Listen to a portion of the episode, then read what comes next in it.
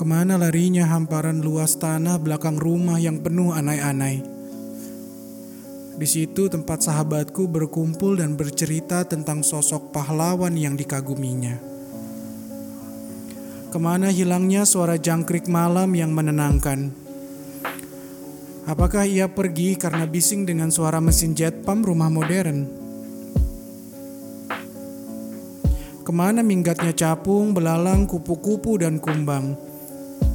Karena merekalah aku jadi peneliti, beradu nyali, dan rasa ingin tahu. Masih aku ingat gerombolan kunang-kunang yang merubah cekam malam jadi tenang menyenangkan.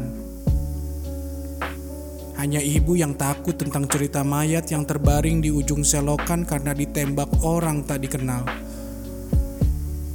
Hanya ayah yang khawatir tentang cerita tumbal anak-anak kecil di awal 90-an. Aku dan kawanku tak pernah peduli.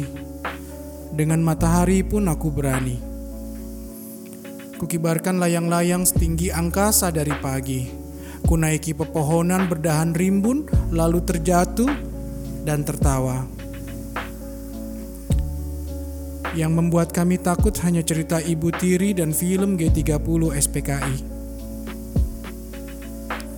Senandung kami lagu Malaysia tentang cerita sedih, kasih tak sampai, hingga kisah Isabella.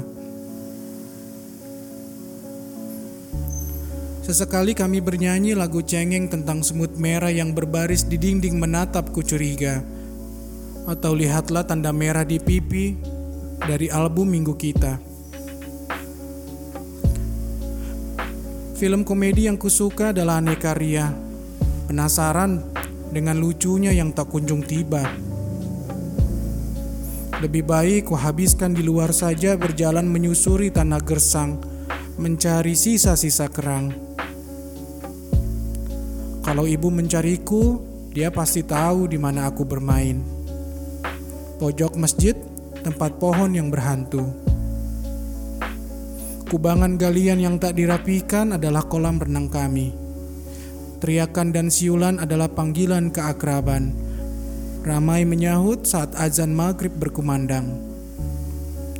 Aku rindu saat itu, saat alam menjadi guru, dan aku murid yang tak pernah dimarahi.